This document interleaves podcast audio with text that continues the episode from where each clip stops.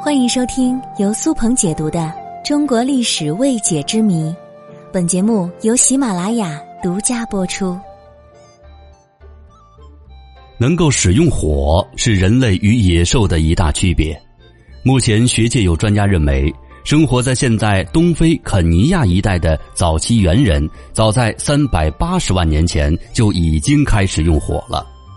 而生活在中国境内的元某人，则早在一百七十万年前也已经开始用火。火能够把食物烤熟，而熟食更容易消化和吸收，促进了人类的大脑发育，也使更多的食物进入到了人类的食谱。同时，使用火取暖，才能保证人体的体毛退化以后不至于被冻死。即使是现代文明的今天，人类也无法摆脱用火。无论是内燃机或是火箭，都需要火来推动。可以说，火造就了人类。考古研究表明，距今大约一百七十万年前的元某人是我国甚至亚洲最早的原始人类。考古学家在元某人的遗迹当中发现了很多燃烧过的炭灰和兽骨，这表明元某人已经掌握了天然火的使用。最早的人类其实不会生火，他们都是使用天然火留下的火种。在我国洛阳境内就出土了一个距今五千六百年前的新石器时代的人类储存火种的火种器。这种类似小炉子的火种器可以长时间的储存火而不至于熄灭。但是总有意外的时候。如果火种熄灭，古代人没有打火机或火柴这些东西，他们怎么生火呢？大家最熟知的当然还是钻木取火了。但是这种方法其实不太常用，它非常的麻烦复杂，而且耗时也会非常长。除了钻木取火，古人还有其他的生火方式。早在我国的周代就有记载，用太阳光来取火。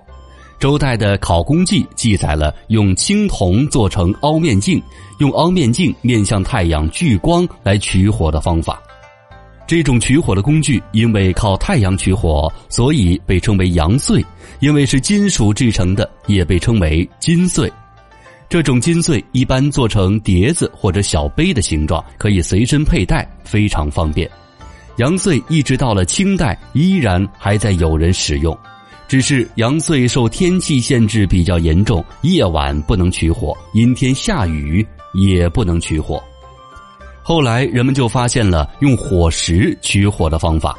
火石一般指的是碎石，是比较常见的一种硅质岩石。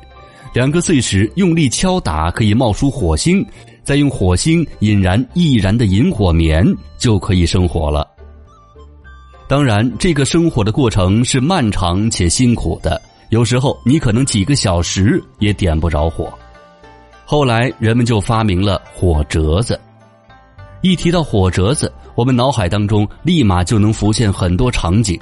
在电视剧当中，经常看到人们拿着火折子，拔了盖子之后，轻轻一吹，小火苗就立马冒了出来，简直是古代人居家旅行的必备神器。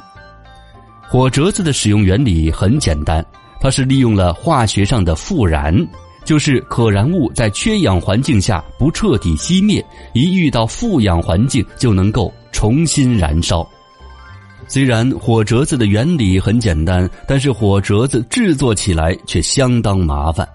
古人将白薯蔓在水中浸泡，然后取出敲打。这里说的白薯蔓其实就是红薯的藤蔓。而后加入棉花、芦苇等，再次浸泡敲打，晒干之后加入硫磺、硝石、松香等易燃物，最后取出拧成绳子，用纸包好，点燃之后放入竹筒里盖上盖子，人为制造缺氧环境，使之不能充分燃烧。等到用的时候，拔开盖子往里吹气，使其与空气充分的接触，就能复燃。这就是火折子。